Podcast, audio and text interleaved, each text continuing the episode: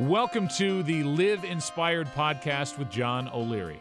John is the number one national best-selling author of the book On Fire. He's a world-class inspirational speaker, and he's the host of the Live Inspired Podcast. John interviews extraordinary individuals on their life story so that you can wake up from accidental living and more fully live your life story. Here's your host, John O'Leary. Well, hello, my friends, and welcome to Live Inspired with John O'Leary. seventeen years ago, my wife Beth and I were looking to make a difference in the community, and we could think of no better organization to serve with, to volunteer our times, than those who work with Big Brothers Big Sisters. We had no idea really what they did. We just knew they served kids in the community, and we wanted to become part of not the people saying that it can be better, but the people helping to make it just a little bit fractionally better. And so we went down there, we volunteered our time, and we eventually were connected after a couple meetings with a little boy who would change our life. His name was Travian House. And the very first time I met Travian, the thing I remember most about him was this big, huge, goofy, joyful grin on his face. It's a grin on his face that never was able to be wiped off that face when he was a ten-year-old child. And we thought we were going to serve through Big Brothers Big Sisters in order to make a difference in someone else's life. What we found over our eight plus years of being matched with Travian, it was actually John and Beth O'Leary's lives who were profoundly changed and profoundly changed for the better. This little boy showed us what resiliency, he showed us what courage, he showed us what love, he showed us what life, and he showed us what vision really looked like. And we were matched through an organization, but we uh, became a brother to this man. And this man is someone that I now look up to. He's twenty-seven years old. He lives in Atlanta, Georgia. And with this uprising that has taken place around the United States, with this debate that is finally taking place again around the United States, with the inequalities and with the need for equality that we're talking about in the United States, as I thought through, man, who can I talk to on our podcast that will really shine a light on where it's broken, where it's redeemed, and how we individually how we, you and me, listeners, how we can choose to make a difference. I could think of no individual in our entire Rolodex more qualified than my brother, than my friend, than a man I look up to. His name is Travian House. Travian, my brother, welcome to Live Inspired with John O'Leary. Thank you, thank you, thank you. I'm glad to be here. I'm glad to be here. Man, what, tell me what you remember from the very first time you met some brown-haired girl named Beth and some dark-haired, formerly, it's a little bit wider now, yeah. named guy named John. What, what do you remember the first time you met John and Beth O'Leary? To be honest with you, when I first met you guys, I said, oh my God, I found somebody like me. And what I meant by that is I found people that were different, and I felt it. That's why the grin was there. That's why the grin is still there, because I felt released. It was like a weight was lifted off my shoulders, where I found somebody that, that the connection was so strong and was different, just like me, that we didn't care what people think. We're just us. And just to see and watch you, how you came in with a grin, Beth came in with a grin. I mean, it was just, you guys were comfortable with who you were, which made me drop down a lot of guards, because my mother knew that before I even met you guys, my guard was up so much. But the moment I saw you guys, still to this day, she can't even explain what happened on why everything changed right after I met you guys. But it was just the connection that was there. And so that's why I grinned, because I felt the connection before I actually got to know you guys. And I knew I was with the right people. Trey, you had you had some challenges that you were facing yes. even before we met. Would you just share for our listeners what your life was like as a young ten-year-old boy? I'm very transparent about my story. I grew up, of course, in a single-parent household. My mother, who I love dearly, she was working two to three jobs trying to provide. So, of course, she wasn't at home. I was always either with my aunt or my older brother. And my father, at that time, he wasn't around. So it was a little hard for us at that time, you know, trying to make it. Um, and being ten years old, not having your father around, your brothers were older, didn't want you around, all because you're the baby and stuff like that. Um, You know, I really had no one to talk to. I had no one to turn to. My mother, I could talk to her, but she would be so tired from working, you know, and providing for all of us. I felt alone, and I acted out in ways that I shouldn't have. My grades began to decrease. I was making D's and F's before I met John and Beth O'Leary. I was in the principal office every week. Um, I got suspended off the bus for a whole school year. My mom had to take me back and forth. Mm. I mean, it was just a lot that I was going through. all because I didn't know how to handle my hurt, all because I did not know how to handle and how to channel the hurt. What my acting out did, what my actions did, was simply say what my heart could not muster up to say. Because I was in a place where my words no longer could speak for me. Where my words couldn't put the syllables and the letters together to explain how I was feeling. And the only thing that can do that was my actions. And so people used to tell my mother, I don't know what it is about him. He's so smart. He's uh, so handsome. He's great. I just don't know why he keeps getting into trouble. But my heart was crying out. Mm. Trey, you shared a quote I've never heard you say before. You're my brother, man, and I've never heard you say this. I didn't know how to handle the hurt. What was the hurt that you were feeling? To be honest with you, I was dealing with rejection. I was feeling with being an outcast. Um, I was I was known as the black sheep of the family. I grew up. My brothers played sports, talked to girls, you know, all the other stuff, but I, that wasn't me. I wanted to be at home writing music, singing songs, dealing with poetry. You know, um, I was into all that stuff, theatrical things and all of that, and I was the different one out of the bunch. There's six of us total, but I was, and I'm the youngest on both ends, but I was the different one out of all the boys. Um, so there was rejection. I felt isolated. I felt like it was just me, and I felt like I had to live up to their standards. It was just a lot, but the core of it was rejection, and I didn't know how to handle that. How did you begin to change the way you're hurt into healing and accept who you were, your uniqueness, your beauty, your difference, instead of being something to run from, something to embrace? What really got me is any, any change that happens, and I want people to remember this, any change that happens must first start with you. Michael Jackson had a, a famous song called I'm Looking in the Man in the Mirror. Any change that has to happen, it has to start with you. So the first thing I had to do was recognize that, A, Travian, it's okay to admit that you're hurting. Mm-hmm. Travian, it's okay to admit that you're in pain. And you're experiencing pain that you don't even know how to explain. Mm-hmm. Just like something that goes on in the house, you see a water leakage, but you just don't know where the water's coming from. So I was spewing over. I was leaking water. I was leaking blood, but never knew where the hole was. And so the, my first step is I had to recognize and admit to myself that, hey, you're not okay. And after I realized that, I had to get to the root of the thing and realize, why am I not okay? So that's how it all began, my journey to getting to know me. Trey, you mentioned when we first met, you were getting D's and F's. F's you were kicked out of the bus. You yes. were in the principal's office as often as you were in the classroom. Uh, yes. Share with our listeners and the, viewers. The only grade, the only grade that I had an A in was music. Well, brother, that continues forward, man. We, I may make you prove it here in a moment, but before we do, oh God, you, you graduated high school. What what were your grades like by the time you graduated high school? I actually graduated early. I went from making D's and F's to gradually. It didn't happen overnight. Gradually, and it all stemmed from knowing that I was loved. Hmm. Knowing that I was loved made me want to pursue better, gave, gave me something to live for. Um, so I slowly went from uh, D's and F's to C's and D's, and I began to celebrate the little progress that I made. Even though my mom was still upset, even though my father really didn't recognize it, I began to celebrate the little success. And remember, I said I had to celebrate it first, because if you don't celebrate you, nobody else will, because you have to set the standard. So I began to say, well, and my mother always used to crack jokes and say, well, if you got a D, I know you can get a C. If you got a B, I know I can get an A. And I would always tell them, like, hey, I had a D, now I got a C. But gradually over time, I went from D's to F to C's and B's. And I put myself in summer school, not my mother, because I love to learn. I knew the work. But with me, it's, I knew the stuff and it was easy. It was nothing to challenge me. And so um, I got called into the principal office one day, my junior, at the beginning of my junior year. And they said, Mister House. I said, yes. They said, do you know why you're in here? I said, no, but I'm assuming I'm in trouble for something. and, they started, and they started laughing and said, no, not this time. You actually been pretty good. I said, okay, what's going on? They said, do you know how many credits you have? I said, no. I said, how many? They said, well, you actually have more than what you need to graduate.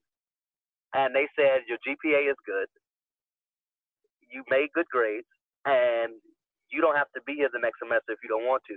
Mm. And at that moment, before they said anything else, I said, I will take that and I will leave. And I told my mom, of course, she was like overwhelmed. She cried. She was excited because you know, growing up the way that I grew up, and I could go in more detail, you know, some people will classify me as the kid with a lost cause. Nothing seemed to work.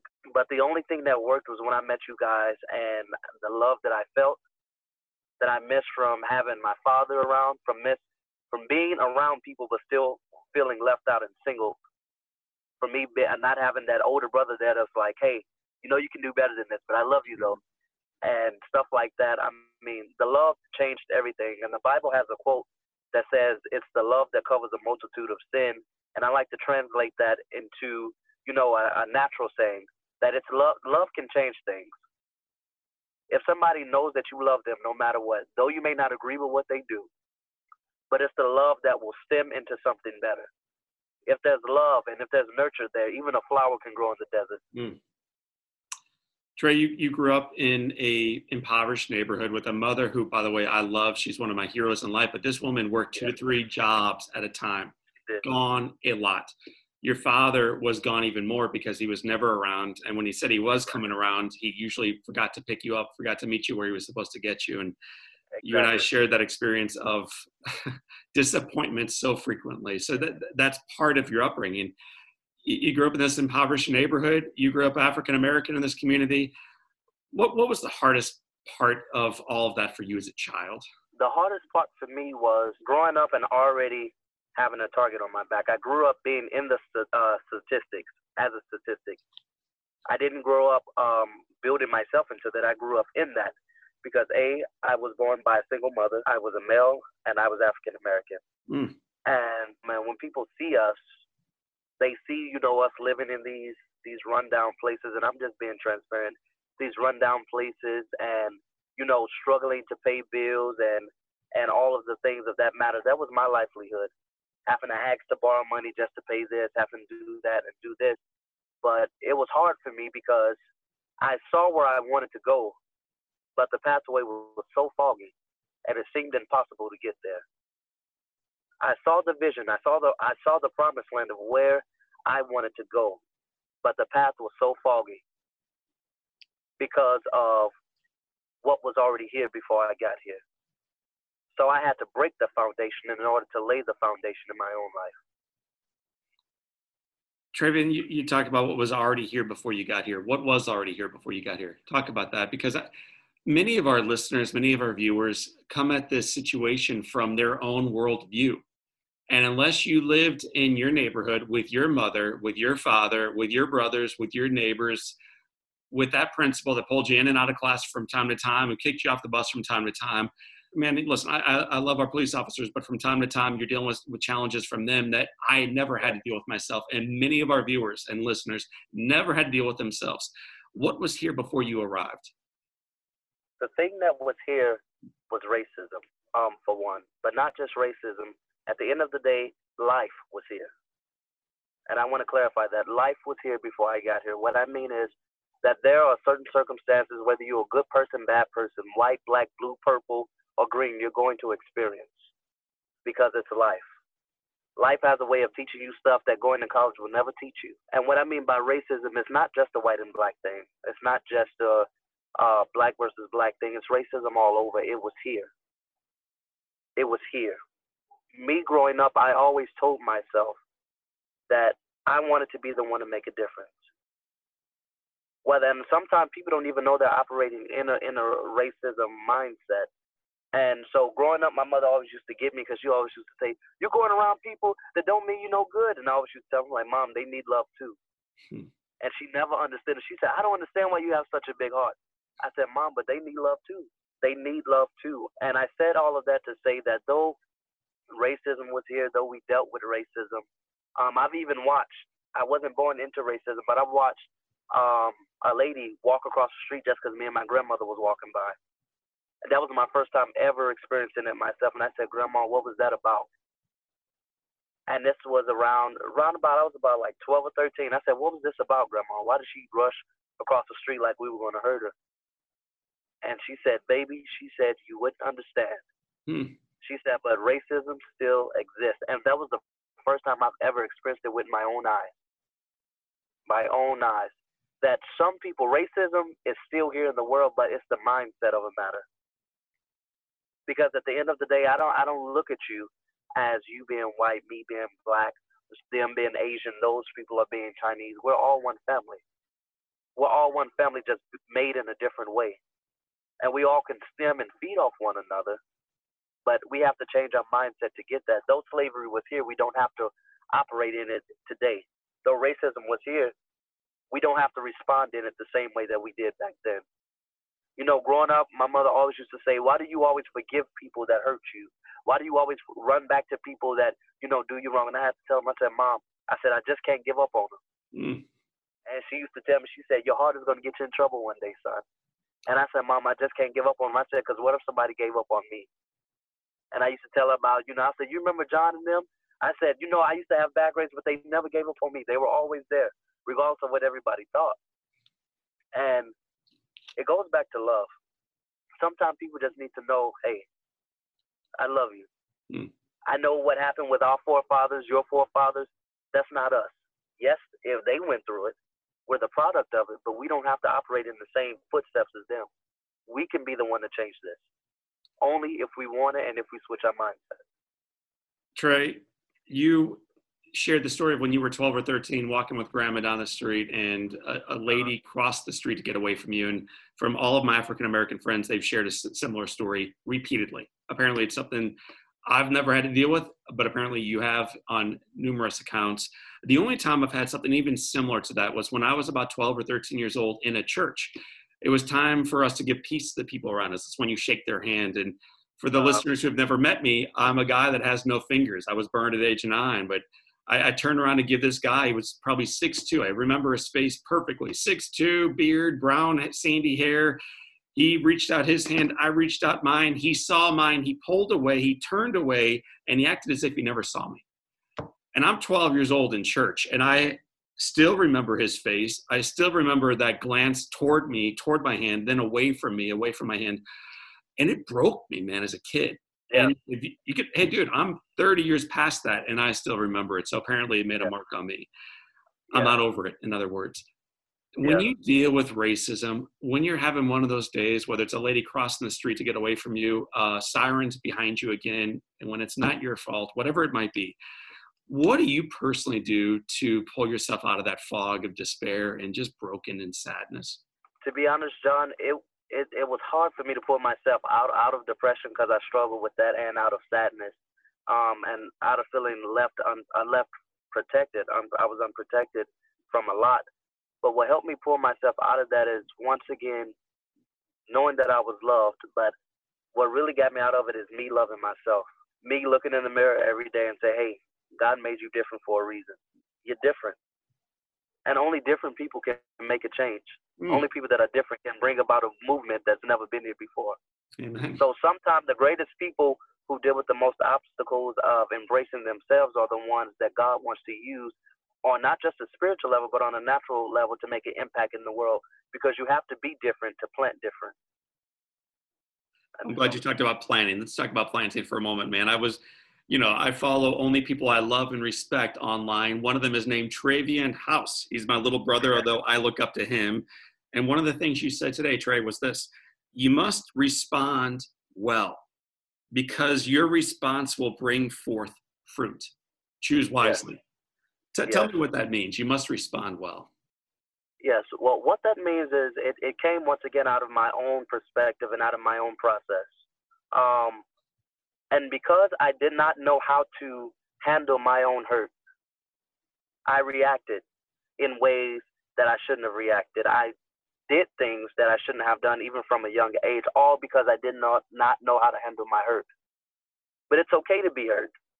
It's okay to say I'm in pain and don't know how to get over it, but it's all in your response. So what I mean by when I say respond well, because your response will bear fruit, what I mean is life is going to happen whether we like it or not. You're going to be disappointed. Things are going to happen, but it's how you respond that's going to bring about a greater, a greater result. So if you're hurting and you're lashing out back at somebody that hurt you, and now you're hurting them, what's going to happen is nobody's going to know who started the fight. One thing my grandmother used to tell me is this. She simply said, if you're arguing with a fool, you and the fool are arguing. You, nobody will know who the fool is. Because why? Both of you are arguing, both of you are yelling, both of you are screaming. So your response shows what? Your maturity. And sometimes the best response is no response. And I had to learn that myself, because what I sold in a matter or in a situation will determine an outcome. You know, I've been fired from a job before. If I went to my job that fired me and cussed them out and, you know, done stuff that I shouldn't have done, years down the line, they called me back and offered me more money. Why? Because I responded well to a matter. I responded well to a matter. When I left, I was upset, but I held my tongue. Mm. Because I had to realize me hurting them, just like they hurt me, won't do anything but keep a cycle going. And what I want to do in this season in my life, and everybody that's connected to me, is when you see bad, see bad soil, plant good seed. So listen, uh-huh. brother, there's quite a bit of bad soil in the marketplace, uh-huh. always. But but over the last couple of days and weeks, we've seen it uh, begin bearing some fruit. So when you see bad soil, plant good fruit. What does that mean to you? In other words, when you see bad things are happening, plant good fruit in it, plant a good seed in it. What I mean by that, when things are happening that's out of our control, that we may not like, that you may not like, that's causing you pain, that's causing you hurt, find a way to turn that thing around. Because one thing I used to tell my team is that there's two things you can't control. It's the uncontrollable and the controllable. If you can control it, change it. If you can't control it, find a way to get around it. And that's one of the things that we have to understand, because I myself had experienced pain. I have experienced hurt.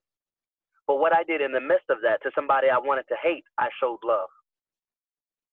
To somebody I wanted to just just fight, what I did was I began to show love. And so what I mean by in bad soil, we must sow good seed, which means stop the cycle.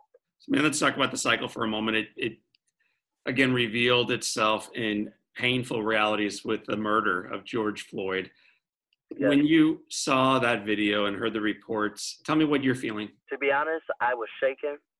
My heart was beating fast because, once again, seeing that it's twenty twenty and stuff like that still is going on by people that we thought is, are here to protect us. And just to see a man saying that he can't breathe and there's nobody there to help, I took it personally because, not naturally, but spiritually, I was in a place where I was doing the same thing, where I was saying, help, I can't breathe. I lost my identity. Help, I can't breathe. So I knew what it meant to lose your breath, but on a different level. I knew what it meant to be faced with an obstacle that was weighing you down so much, to the point all you can do is cry, to the point all you can do is try to gasp for air, because if it wasn't one thing, it was another.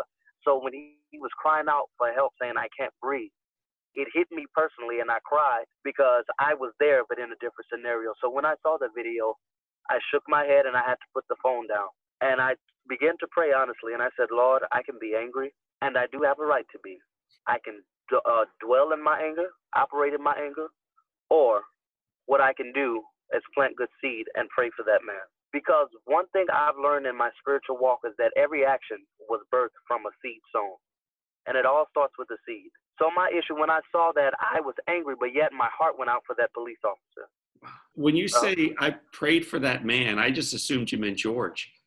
You, no. you, you meant you were praying for the police officer and, and the, the folks yes. around him. Why? Yes.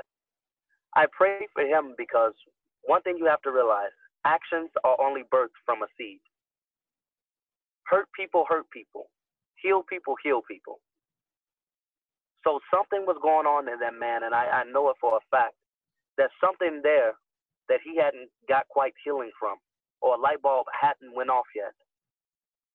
And so my heart began to go out to him and say, Lord, heal him from his anger. Heal him from whatever it is that's going on to his mindset to let him think that this is okay. Mm. I was crying out for him because in his actions, I've seen that he need help. Yes, I'm sad about George. Yes, I'm sad that his family has to go through that. But in order to stop the cycle, we have to deal with the one that's doing the action. And that's that man. And to this day, I can stand here and say, I don't know him, but I love him and I want the best for him, just like I would want for George and his family. But at the end of the day, we have to understand that the actions was birthed from a seed. And in order to see change, we have to find the seed of every situation. And what I mean by seed, we have to find the start of it. Where did this begin in you? Where did this hatred come from? And if we can get down to the root and matter of that, then we can begin to start constructing and breaking up foundation and rebuilding one that's full of color, full of unity, full of peace. But everything starts with the seed. Well, I've always told you that uh, you remind me of a guy I have hanging up on my wall. His name is Martin Luther King Junior And your eloquence and your faithfulness and your vibrancy and your intelligence, you're just, you're, you're an amazing, amazing young man, Travian. I can't believe I have the honor of being your brother, man. So that, uh, I'm, I've always meant that, and I continue to mean it. You're talking about seeds, and you're talking about breaking this up so that we can birth a, a, a new world with all the colors. Give me some practical steps. John, give John O'Leary something that I can do. And for all of our listeners right now, regardless of their color, regardless of their privilege or lack thereof, regardless of their resources or lack thereof, regardless of their life experience, how, how can we begin birthing something far better than what, what we're currently experiencing? By simply understanding. Nothing starts without being understood. A relationship cannot go on without understanding.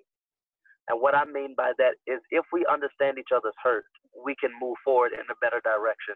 Because though we can say, woe is the African-American culture, everybody had a struggle that they had to deal with. The whites, blacks, Asians, Chinese, everybody was characterized and stigmatized at some point in life. Every race was.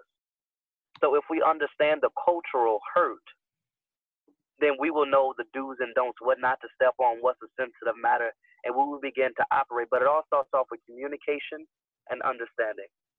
That's the goal and foundation of every relationship, whether it's in marriage, boyfriend and girlfriend, or family. There must be understanding and communication. And why must it be communication? Because the understanding can change over the years. What affected me back then may not affect me now. Well, back then you you you was okay with this, but now I'm not. So there's always, there, there always must be a consistent flow of communication and understanding, because without understanding, there can't be any unity.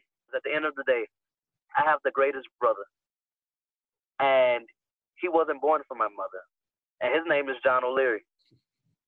And at the end of the day, it, it's okay that I can say I have a brother that's not African American, and I love him just as much as I would anybody else that's related to me. All because of the understanding. Mm. Everybody has a hurt, but in order to move forward, we must understand the hurt. That's why a lot of people commit suicide, because nobody understood their hurt. They were hurting on the inside, and it was never recognized. A lot of folks right now are, and I don't want this to go political, I'll just call out the facts, right, saying that change uh, needs to be made in the White House immediately. And others are saying, wow, what a phenomenal job our president is currently doing leading us through this crisis. Regardless of people's opinion, what I will say is this: great change, in my mind, does not happen up there. It happens one-to-one, man. It is, it's reaching across the aisle. It's loving the one in front of you. And I think what changed my life, perhaps as much as anything else, is, is reaching out to Big Brothers Big Sisters, going down there with my wife at the time, having no clue who this little boy was, what color skin he might have, what his background might be, and having this little bright-eyed ten-year-old come off the elevator named Travian. And then hanging yeah. out for the next eight years, and now for the last decade and a half, getting to know a human being and loving him. And I, I, I think for many folks right now wondering, well, how can I possibly begin communicating with people I don't understand? I don't even know those people. Get to know them. Get to know yeah. them. Reach across the aisle. You'll, you'll realize they're not as foolish as you once thought. You'll realize it's not them against us. It's we.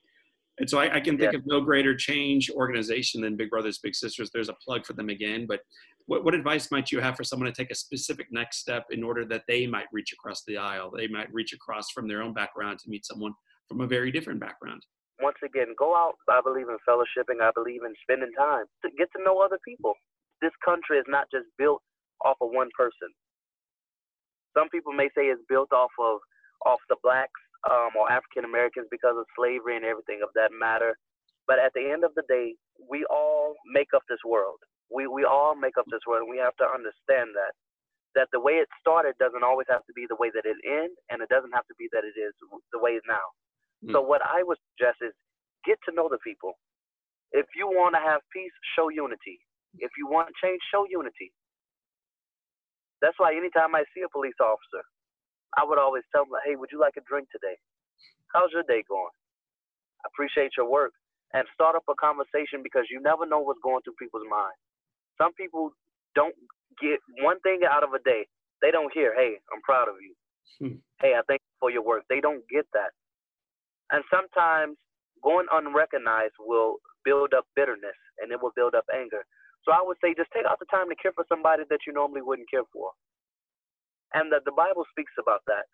He say, what, what reward is it for you to love somebody that loves you? What reward is it? The reward comes when you can love somebody who doesn't always have the best view of you or your kind in their head, or they wasn't raised that way. Mm. But the challenge comes in that if we want to see change is loving people who don't understand us. One of my favorite memories with you, and you know, we, we hung out a couple times a month for ten years. So we, we had yeah. quite, a, quite a few experiences together.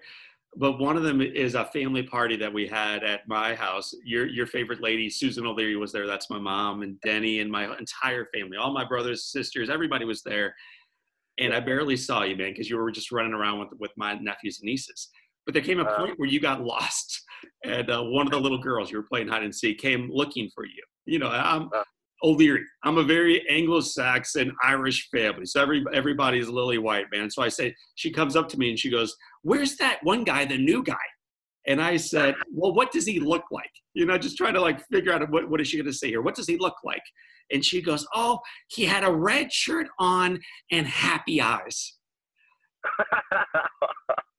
Here's a little girl named Catherine Jorisi, who yeah. lives now in Austin, Texas, playing hide and seek with a new little guy she'd never met before, who chooses not to see the freaking color of skin on his hands or arms or face, but chose to remember that red shirt and those happy eyes.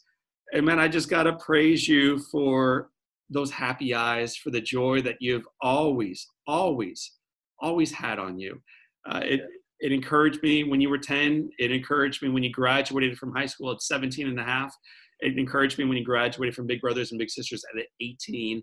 And now today, man, to see this gentleman in front of me who is leading people forward, bringing about unity. It's so inspiring. So, brother, we have seven questions that we walk everybody through at the end of our podcast. And Travian, I've had on great authors. I've had on great leaders and uh, astronauts. You, you name them, they've been on our show. I can't think of anybody more qualified to teach us about living well, to teach us about living inspired than you. So Travian House, seven questions. Number one, what is the best book you have ever read? The best book I've ever read. That's hard because I have to. I do have to, honestly. Of course, I I would say the Bible, of course, but that's just me. But one of the best books that I read that actually got me through a lot was a book called The Overwhelming Odds. Now, what, what, what a shameless plug. No, I'm being serious because I, I love adversity. I love people who's been through challenges, because people who face obstacles are the ones that are qualified to lead. Mm. And that's what we forget. That's what we forget, that you have to go through in order to lead. My friends, Travian's using a, a book that was written mm, seventeen, eighteen years ago. The authors of the book are Susan and Denny O'Leary. And if you've never checked out the book Overwhelming Odds, visit our website. And if you financially are unable to afford it, you let me know, because I'll make sure I get you one in the mail anyway. So I, I want, I do, I love that book. It changed my life too, Travian. And I think other folks will really enjoy the book Overwhelming Odds. Yes. Check it out. Yes. Question number two, what's one yes. positive characteristic, one trait that you possessed as a little child that you wish you exhibited as brilliantly today? I would say just looking past stuff. Um, as as a kid, you know, stuff would happen and I wouldn't think too much of it. You know, I'm like, okay, yeah, it hurt, but I forgive you. But as I got older, you know, your eyes are more open to things. Though people see the smile, some some days the smile wasn't always there. They see the, the joy is to the point where I grin, you barely could see my eyes. Sometimes the smile wasn't there, it was tears. Mm. Looking back on it now, and I wish, I wish my joy at one point, because it was tainted by so much hurt. If I can just get back there, like to, to the to the little kid who just didn't care about anything anymore, that, you know, but due to life, life develops you, it changes you. And I still have that kid in me, but I wish that I can be in a world that can just show everybody that kid again. But now in the, the world that we live in now, you have to be careful where you show that kid at and all stuff like that, because you always can't be the kid in every situation, you know? Mm. Somebody has to put on the the big draws and to have serious faith and do what needs to be done. That, that person's that. Usually not you, man, because that smile and those uh, squinted eyes are almost always on the face that I know and love. Question number three is, if your apartment, your home, your condo caught fire and all living things, people, family, animals, they're all out, they're all safe, and you had an opportunity, Trey, to run in and grab one thing, what one thing would you grab? First, I would say I would grab my daughter, but if I may explain on that, I would grab her first, but I would do it strategically. Sometimes in saving one, you can save all. And what I mean by that is you have to use wisdom in what you're doing. In the crisis, you use wisdom. I would grab her by the hand, but tell everybody to grab each other's hand and connect each other. So when I'm pulling one out, everybody else has to come out. So. Perfect, man. Just a few more questions, Trey. If you could sit on a bench overlooking a beach on a perfect day and have a long conversation with anybody, anybody, living or dead, who would you want to have a nice, long, honest conversation with? I would have to say my first lady who passed away uh, uh, years ago from the church I was brought up in. She had passed away. She was like a mother to me. She actually came to me in my dreams the night before she passed away and told me she was leaving. Wow. Experience I'll never forget. And I cried so hard. I woke up and I was talking to the, her husband, which was the bishop. And I was like, hey, how are you? I was like, I was just calling to see how she's doing. And in that moment, he said, hold on. The doctors are calling me. It's an emergency. Oh, she had left that moment. And I just wish I could just sit down and talk to her, because she gave me so much wisdom and forewarned me about a lot of stuff that was coming up the road. Yeah. What was her name, Trey? Lucille Brown. Lucille Brown.